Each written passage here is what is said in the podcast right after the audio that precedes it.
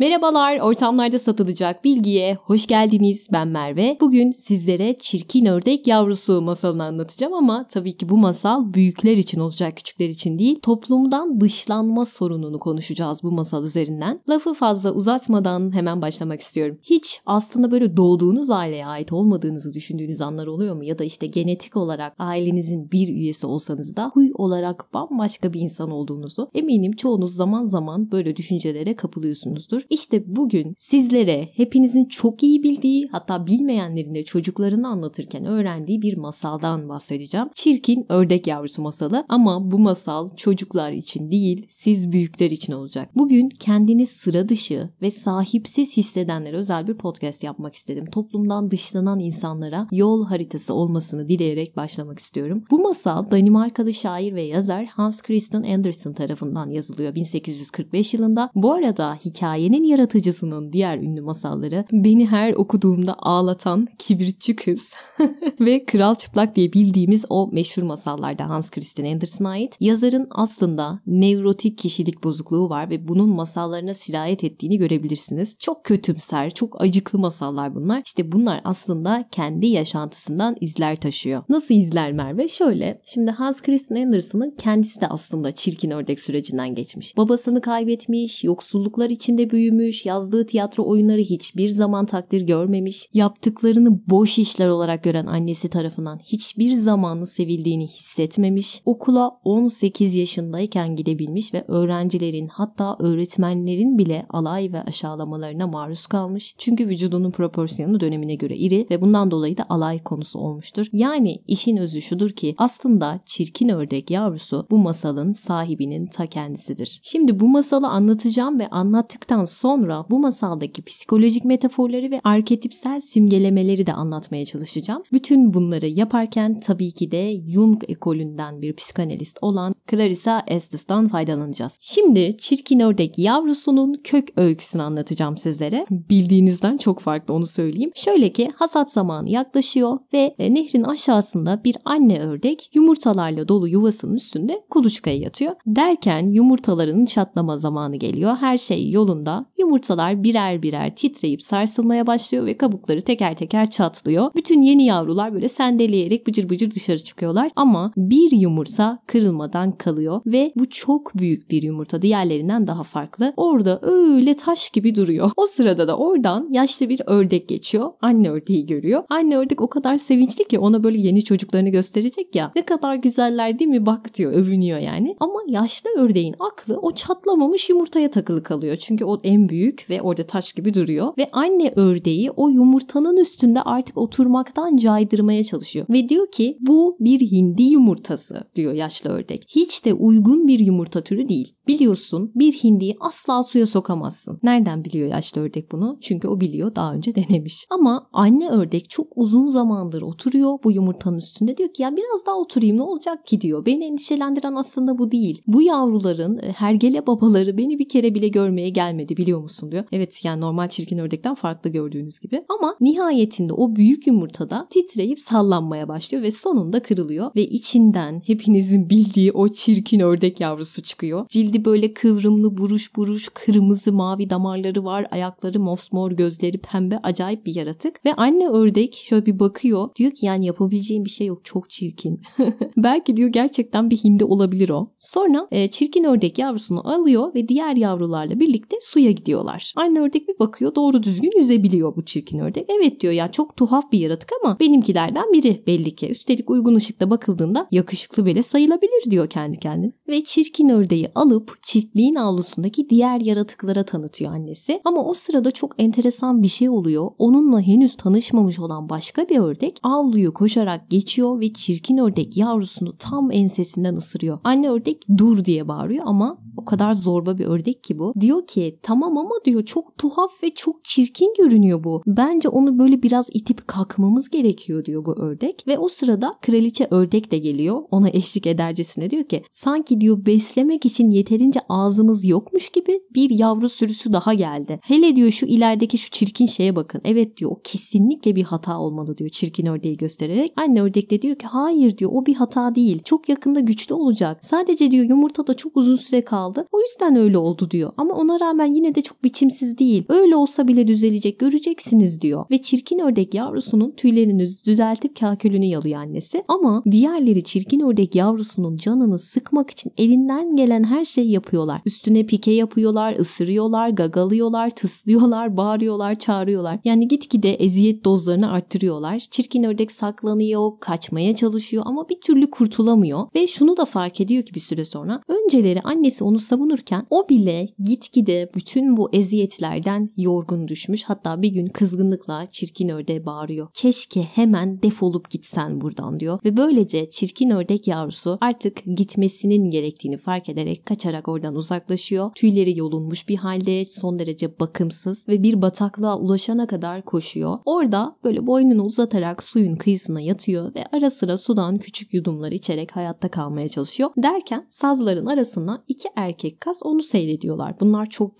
gençler ve son derece gürbüz görünümlüler ve çirkin ördeğe diyorlar ki hey sen çirkin ördek tabi gülerek böyle bir sonraki kente bizimle gelmek ister misin? Orada böyle genç ve evlenmemiş kazlardan oluşan bir sürü var. Tam senlik tam seçmelik diyorlar. Ama o sırada ansızın bir silah sesi patlıyor ve erkek kazlar bu patlama sesiyle yere kapaklanıyorlar ve bataklık suyu onların kanlarıyla kıpkırmızı bir hale geliyor. Ve çirkin ördek yavrusu tabii ki saklanması gerektiğini fark ederek suya dalıyor. Her tarafta silah sesleri, köpek sesleri derken bataklık gitgide sakinleşiyor ve ördek yavrusu koşarak kaçabileceği en uzak yere doğru gitmeye başlıyor. Bir anda gece iniyor tabii. Berbat bir mezbeleye geliyor. Kapı böyle bir iple tutturulmuş ve burada bir kadın yaşıyor. Nasıl bir kadın? Kedisi var. Bu kedinin kafası hiç tarak görmemiş. Şaşı bir tavuğu var. E, pasaklı bir kadın bu. Kedi fareleri yakalayarak yaşlı kadından yiyeceğini kazanıyor. Tavuk da yumurtlayarak boğazını doyurmaya çalışıyor ve yaşlı kadın bir ördek bulduğu için kendini tabii ki çok şanslı hissediyor. Belki diyor yumurtlar.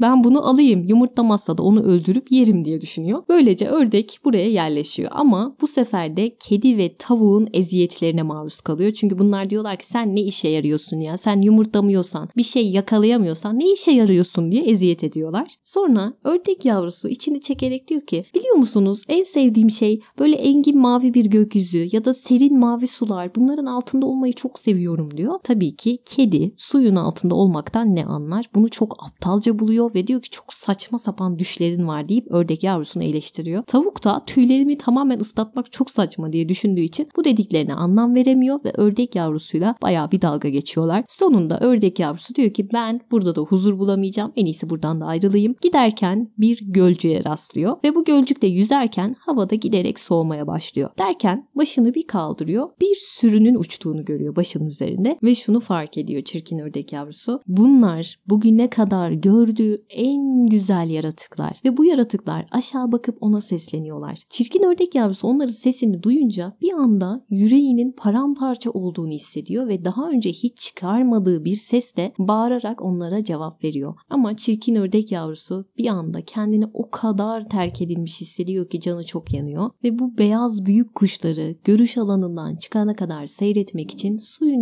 içinde dönüp duruyor çirkin ördek yavrusu. Daha sonra gölün dibine dalıyor ve orada böyle büzülüp kalıyor. Tir tir titriyor çünkü adeta kendisini kaybediyor bir anda. Çünkü şöyle bir şey var. Bu beyaz büyük kuşlara umutsuzca bir sevgi duyduğunu fark ediyor ama anlam veremediği bir sevgi bu. Derken soğuk rüzgarlar esmeye başlıyor ve bir anda kış geliyor. Bir sabah ördek yavrusu kendini buzun üstünde kas katı kesilmiş bir halde buluyor. Diyor ki o zaman herhalde artık öleceğim ben. Ve bu sırada iki yaban ördeği uçarak aşağı iniyor. Ördeği uzun uzun inceliyorlar. Diyorlar ki çok çirkinsin. Çok kötü ya ne kadar da üzücü. Senin gibi biri için hiçbir şey yapılamaz deyip uçarak uzaklaşıyorlar. Derken şans eseri oradan bir çiftçi geçiyor o sırada ve buzu sopasıyla kırarak ördek yavrusunu buzun içerisinden kurtarıyor. Onu kucağına alıyor ve ceketinin altına sokarak evine götürüyor. Bu bir çiftçi ve bu çiftçinin evinde çocuklar ördeğe doğru uzandıkları zaman bir anda küçük ördek yavrusu korkmaya başlıyor. Korkunca da yazık uçmaya çalışıyor. Çatının girişine uçmaya çalışıyor. Bütün tozları kaldırıyor evdeki. Tereyağının üzeri toz oluyor derken e, süt kabının içerisine düşüyor. Oradan çıkıyor un fıçısının içine yuvarlanıyor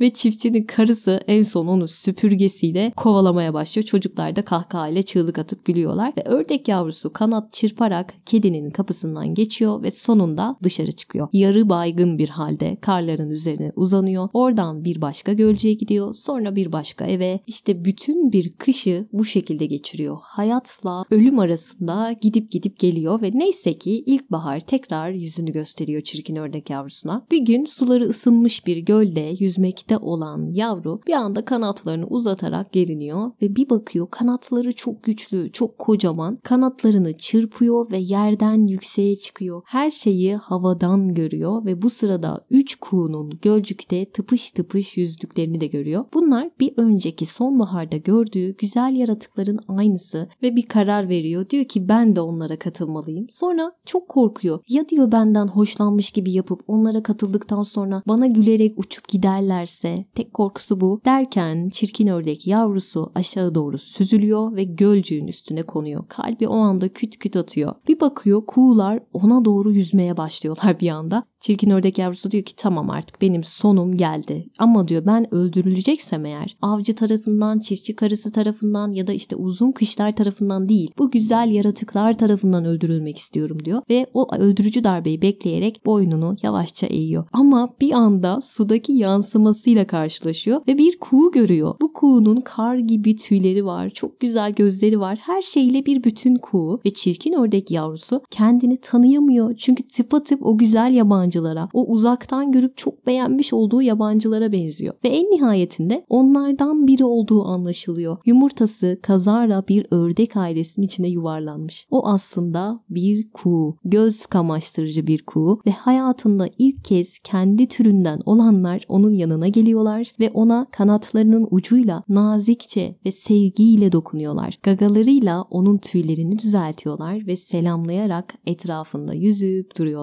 Ve nehrin aşağılarında başka bir anne ördek yumurtalarla dolu yuvasının üstünde tekrar kuluçkaya yatıyor. Bu masalda burada bitmiştir demek isterdim ama hayır bitmiyor bu masal burada. Çünkü e, hala toplumda dışlanan insanlar var. Kendini sahipsiz hissedenler sıra dışı olduğu için böyle insanlar var. Yani toplumda çirkin ördek yavrusu olan milyonlarca insan var. Hani hep diyorum ya masallar çocuklar uyusun, büyükler uyansın diye yazılır. İşte bu masalda büyükleri uyandırmak için bir yol aslında. Bugün büyüklere masal anlatıyorum ama küçükler için de bir sürprizim var. Malum önümüz 23 Nisan çok az kaldı ve Cambly'de 23 Nisan'a özel yılın en büyük indirimini yapmış bulunuyor şu anda. Cambly biliyorsunuz kullanıcıların İngilizce öğrenmesini sağlayan ve ana dili İngilizce olan eğitmenler tarafından dersler sunan online bir dil eğitimi uygulaması. Kendiniz faydalanabileceğiniz gibi çocuklarınız da bu platformdan faydalanabiliyor. Eğer 4-15 yaş arası bir çocuğunuz varsa hem onun geleceğine yatırım yapmak hem de ona 23 Nisan'da böyle güzel bir hediye vermek istiyorsanız şu an Cambly'de bunun tam zamanı. Nasıl bir uygulama Merve bu? Şöyle dersler yine ana dili İngilizce olan eğitmenler tarafından veriliyor. Çocuklarınızın dikkat süresi tabii ki göz önünde bulundurulmuş. Yani 30 dakika olarak tasarlanmış dersler. İngilizceyi hiç bilmiyorsa hiçbir önemi yok. Sıfırdan en ileri seviyeye kadar üstelik istediği aksanda sizin seçtiğiniz eğitmenlerden çocuğunuz eğitim alabiliyor. Ve bu arada çocuğunuzun ilgi alanı neyse ona göre de eğitmen buluyorsunuz. Belki kızınız böyle Elsa'yı konuşmak ister. Oğlunuz der ki ben Batman konuşmak istiyorum. Bu da mümkün. Çocuklarınızın dersini kaydedebiliyorsunuz. Sonra tekrar tekrar izleyebilirsiniz ve en güzeli de tabii ki evinizin rahatında, güveninde, konforunda istediğiniz saatte tek tuşla Cambly ile bunun mümkün olması. Ve biliyorsunuz ki çocukken öğrenilen İngilizce ömür boyu akılda kalıyor ve dil bilen çocukların özgüven ve iletişim becerisi tabii ki daha da artmış oluyor. Benim çocuğum sıkılır Merve diyorsanız şöyle ki dersleri böyle çok eğlenceli bir hale getirmişler. Şarkılar, oyunlar, eğlenceli quizler derken böyle 30 dakika nasıl geçiyor anlamayacak çocuğunuz. 50 masal koduyla aşağı bırakacağım linke tıklayarak Cambly'nin bu dev fırsatından sizler de faydalanabilirsiniz. E daha ne olsun? 23 Nisan kutlu olsun diyelim o zaman devam edelim. Şimdi bu masalın e, psikolojik metaforları ve arketipsel simgelemeleri neler? Şimdi buradaki çirkin ördek yavrusu aslında bize vahşi doğayı gösteriyor. Onu simgeliyor. Nedir vahşi doğa? doğanın özelliği şu. Zor koşullarda yetişmeye zorlandığı zaman her ne olursa olsun içgüdüsel olarak devam etmeye çalışır değil mi? Vahşi doğa içgüdüsel olarak daima direnir. İşte bir kişinin gerek içgüdüsel gerekse tinsel bir kimlik olan kendine özgü ruh hali psişik bir onay ve kabullenme ile çevrildiği zaman o kişi daha önce olmayan bir güç hisseder içinde ve kendi psişesini arayıp bulmak ister diyor Estes.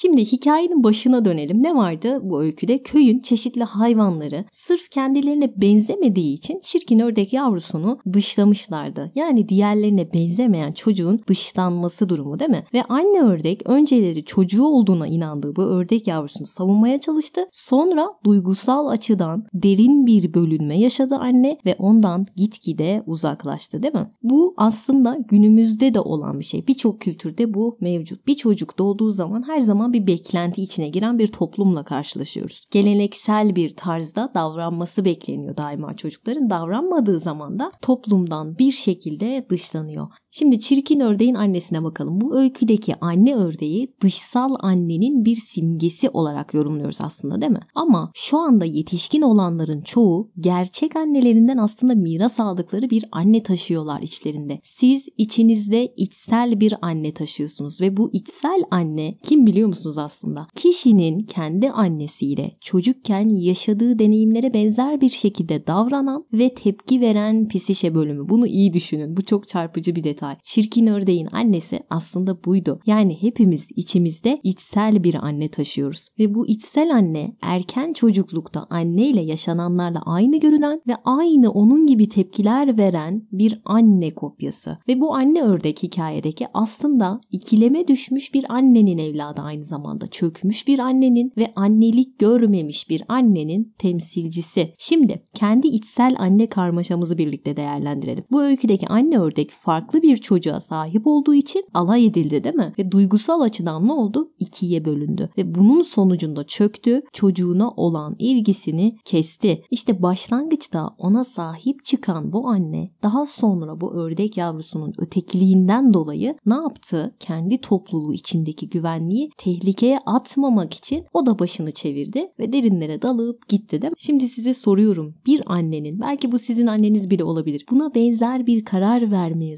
zorlandığını hiç gördünüz mü? Kesin görmüşsünüzdür. Yani çocuğum dışlanmasın diye onu törpülemeye hatta toplumun normlarına göre yaratmaya çalışan, yontmaya çalışan anneler görüyoruz. Ve bir kadın kendi psişesinde eğer böyle bir anne yapısına sahipse zaten kendini çok kolay teslim olurken bulacaktır böyle şeylerde. Devam edelim. Sonunda anne ördek daha fazla o çocuğuna yapılan eziyete dayanamadı. Resmen çöktü ve ona dedi ki keşke buradan defolup gitsen. Anne ördek aslında psikolojik olarak çöktü orada. İnsanlar böyle bir duygu yaşadıklarında genellikle 3 duygu durumundan birine kapılıyorlar. Ya bulanıklık içindedirler, kafaları karışıyor. Ya çamura batıyorlar, kimsenin onları anlamadığını düşünüyorlar. Ya da çukurun dibine giriyorlar. Yani eski bir yarayı yani çocukken başına gelen hesabı görülmemiş ve düzeltilmemiş bir adaletsizliği duygusal olarak tekrar yaşıyorlar. Yani anne ördek çocuğunu sevmekle kurallara uymazsa kendisine ve çocuğuna köyün vereceği zararlardan korkmak arasında bir seçim yapmaya zorlandı aslında. Maalesef hepimiz hastalıklı bir kültürde yaşıyoruz. Sıradan olmayanların dışlandığı, itildiği bir kültürde yaşıyoruz ama burada önemli bir detay var. Bir anne kendi çocuğuna annelik ederken kendisinin de annelik görmüş olması gerekiyor. Şimdi çirkin ördek yavrusunun annesini daha derinden analiz edebildiğimizi düşünüyorum. Çünkü çoğu erişkin için dediğim gibi eğer bir zamanlar annenizle sorun yaşamışsanız bugün bu sorunlar yok olsa bile psişede erken çocukluktaki anneyle yaşananlarla aynı görünen, aynı onun gibi davranan ve aynı onun gibi tepkiler veren bir anne kopyası vardır diyor Esther. İşte bu içsel anne dediğimiz şey bir annenin neye benzemesi gerektiğini, nasıl davranması gerektiği her türlü konuda işte o kişinin çocukken yaşadığı kültürle aynı değer ve aynı fikirlere sahip olacaktır diyor. Yani çirkin ördek yavrusunun annesi bu yüzden böyle ve buna derinlik psikolojisinde anne karmaşası deniliyormuş. Aslında çirkin ördek yavrusunun annesi ne biliyor musunuz? Annelik görmemiş bir annenin ve aynı zamanda bunların hepsinin bir temsilcisi. İkircimli bir anne ile büyümüş, çökmüş bir annenin, annelik görmemiş bir annenin evladı. Bir de dikkat ettiyseniz bu masal boyunca babadan sadece bir defa bahsettim. O da anne ördeğin çirkin ördek yavrusunun yumurtasının üstünde kuluçkaya yattığı dönem değil mi? Orada bahsettim. Anne yavrusunun babasından yakındı değil mi? O hergele bir kez bile beni görmeye gelmedi dedi. Aslında burada şu var. Babalar ne yazık ki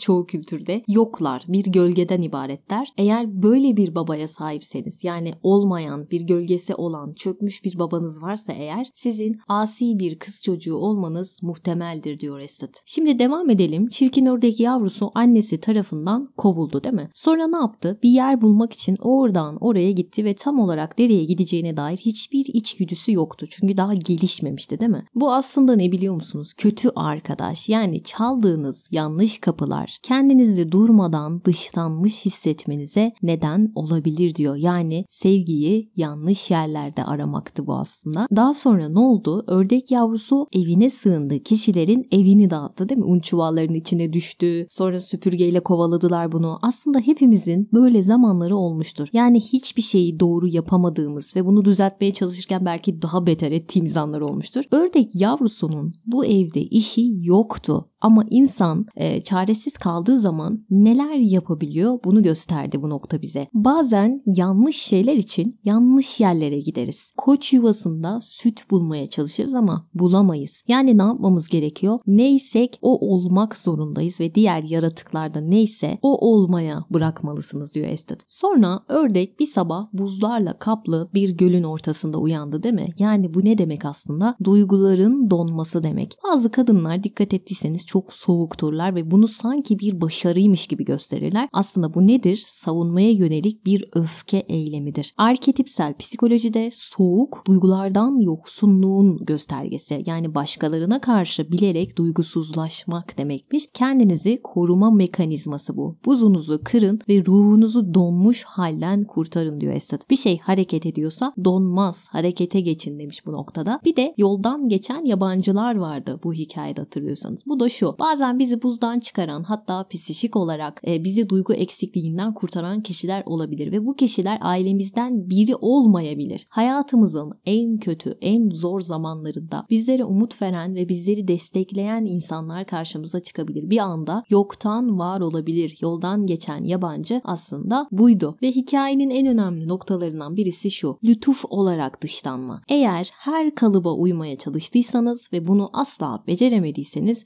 şanslısınız diyor yazar. Yani bir şekilde siz dışlanmışsınız ama ruhunuzu korumayı başarmışsınız. Çünkü insan durmadan bir şeylere uymaya çalışıp sürekli başarısız kaldığı zaman ortaya tuhaf bir fenomen çıkar diyor. İşte ördek yavrusu bu dışlanma sayesinde aslında güçlendi. Bu çok güzel bir şey. Dışlandı ama güçlenerek çıktı. Ve bunu şuna benzetebiliriz. Hani böyle saf doğal karbon basınç altında kalınca elmasa dönüşür ya. Sonunda psişenin şaşalı bir büyüklük ve saydamla ulaşması da bundan dolayıdır. Şimdi size böyle dışlanmayı övüyormuşum gibi davrandım ama simyanın öyle bir boyutu vardır ki orada kurşunun ana maddesi dövülüp ufalanır. Yani demem o ki dışlanmanın da armağanı vardır görebilirseniz. Dışlanmak sizi döve döve döve o zayıflığınızı üstünüzden atmanızı sağlar. Mızmızlığınızı ortadan kaldırır. Size keskin bir içgörü sağlar. Sezgilerinizi yükseltir ve keskin gözlem gücüyle perspektif yaratır hayatınızda. Bir de bu hikayede taranmamış kediler ve tavuklardan bahsettim. Şaşı tavuk dedim. Bunlar hikayede ördeğin özlemlerini aptal ve anlamsız buldular hatırlıyorsanız. İşte bu durum kendileri gibi olmayanları hakir görenlerin durumu aslında. Onların değerlerine ilişkin çok doğru bir bakış açısı vardı bu kedi ve tavuk hikayesinde. Zaten kim bir kediden sudan hoşlanmasını bekleyebilir ya da bir tavuğun yüzmeye gitmesini bekleyebilir. İşte ördek yavrusu burada binlerce dışlanmış insanla aynı şeyi yaşıyor aslında.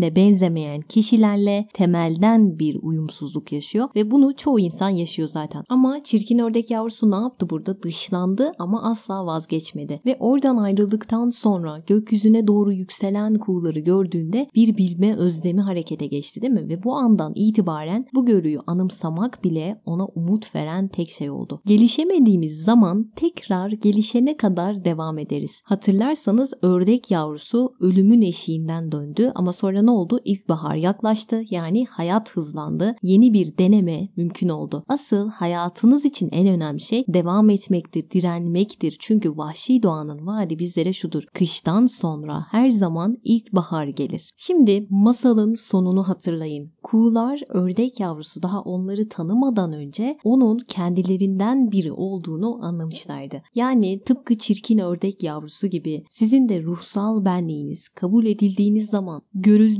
zaman serpilir ve gelişir. Aslında bu basit masal bizlere çok önemli bir gerçeği anlatıyor. Farklı olanı dışlama eğilimi. Dahi çocuklar ya da gençler ya da farklı olanlar yeteneklerini onaylamayan, reddeden bir ortamda hatta bu ailede başlıyor. Kendini keşfetmeye çalışıyor. İçine doğduğu topluma kendini entegre etmeye çalışıyor. Zorlanıyor, uyum gösteremiyor, dışlanıyor, yabancılaşıyor, acılar çekiyor ve burada ne var? Farklı olanlar birbiriyle aynı olan çoğunluk tarafından genelde anlaşılmazlar ve dışlanırlar. Genelin benzer düşünmesinin, farklı olanı görememesinin aslında iki temel psikolojik sebebi vardır. Biri grup davranışı sergilediği için, bir diğeri de kalıplarla düşündüğü için. Nedir bu grup davranışı? Bir yapboz düşünün. Bu yapboz çoğunluğu tanımlayan parçalardır. İşte grup psikolojisi içinde olan kişi çoğunluğu tanımlayan parçalardan biri olur ve bireysel düşünemez ve kalıplarla düşünür. Buna kovan zihniyeti de diyoruz.